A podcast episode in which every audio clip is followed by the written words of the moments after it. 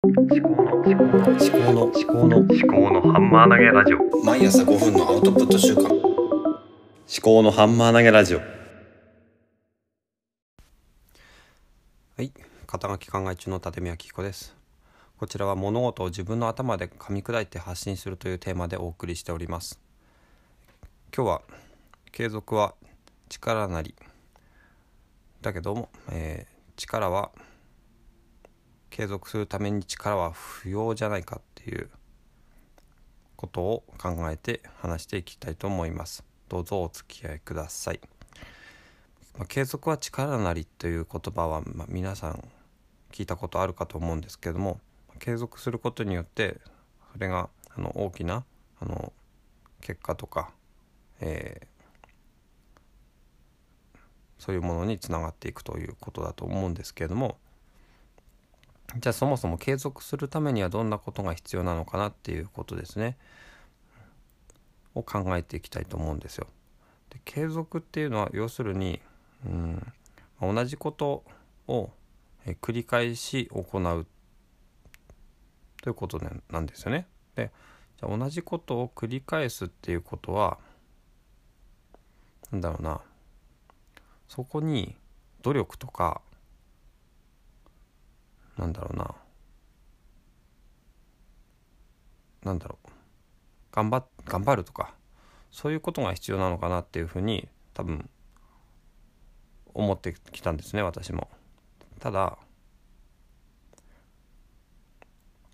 継続するためには逆に力が必要ないそういう状況を作っていった方が継続できるのではないかというふうに今考えているところなんですよ。で具体的にじゃあ何でそういうふうに感じたかっていうと私あのハテナブログでお猿のジョージ研究室っていうのをやっていてで最近少し休みがちなんですねで最初の頃はすごい記事の作りを凝っていて英語 YouTube のリンクを貼ってなおかつ英語版の YouTube も探してそれのリンクを貼ってあと話があの一つのエピソードに2つの、まあ、サブエピソードみたいなものが入っているんですけどもそれを一つの記事で更新していたんですね。そうするとちょっと長いんですよね二十何分くらいで、まあ、倍速で YouTube 見ながらその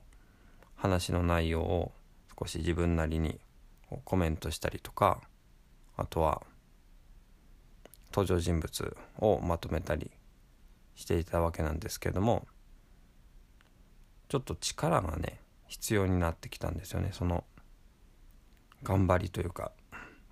自然にできなくなってきたんですよ。でそれで少し休憩してじゃあどうしたらいいのかなって思ったんですがもっとシンプルにして、まあ、英語版の YouTube は探す探して貼り付けるのはちょっと急やめることにしてであとは話のエピソードですね前編後編に分けてやろうかなとあの一つの記事で思うんですよね。でそこでちょっとずつちょっとずつね少しの負荷で継続できるようにするということが大事かなと思います。最初私いろいろと凝ってしまう癖があるんですよね。あの仕組み化を考えてこういう風にしたらこれ多分未来思考とか着想っていうその資質に現れていると思うんですけどもこういう構造にしたらことにしたらまあ、なんかすごくいいものができるんじゃないかっていうそういうふうに考えちゃうんですよね。だからとりあえず始めてみるっていうことも、まあ、やりながら考えているところではあるんですが結構初期の段階で凝り性になってくるっていうところが私の、まあ、強みがかえって弱点になっているところもあるので継続をするためにはまずは少しの力で始められることっていうのが条件として必要なのかなと思います。無理をしていてはおそらく継続ができないと思うのでそういった継続を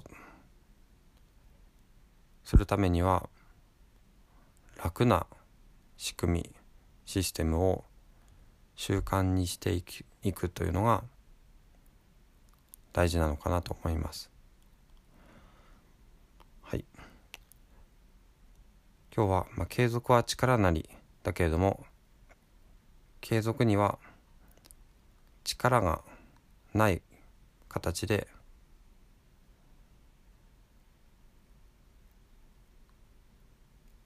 行える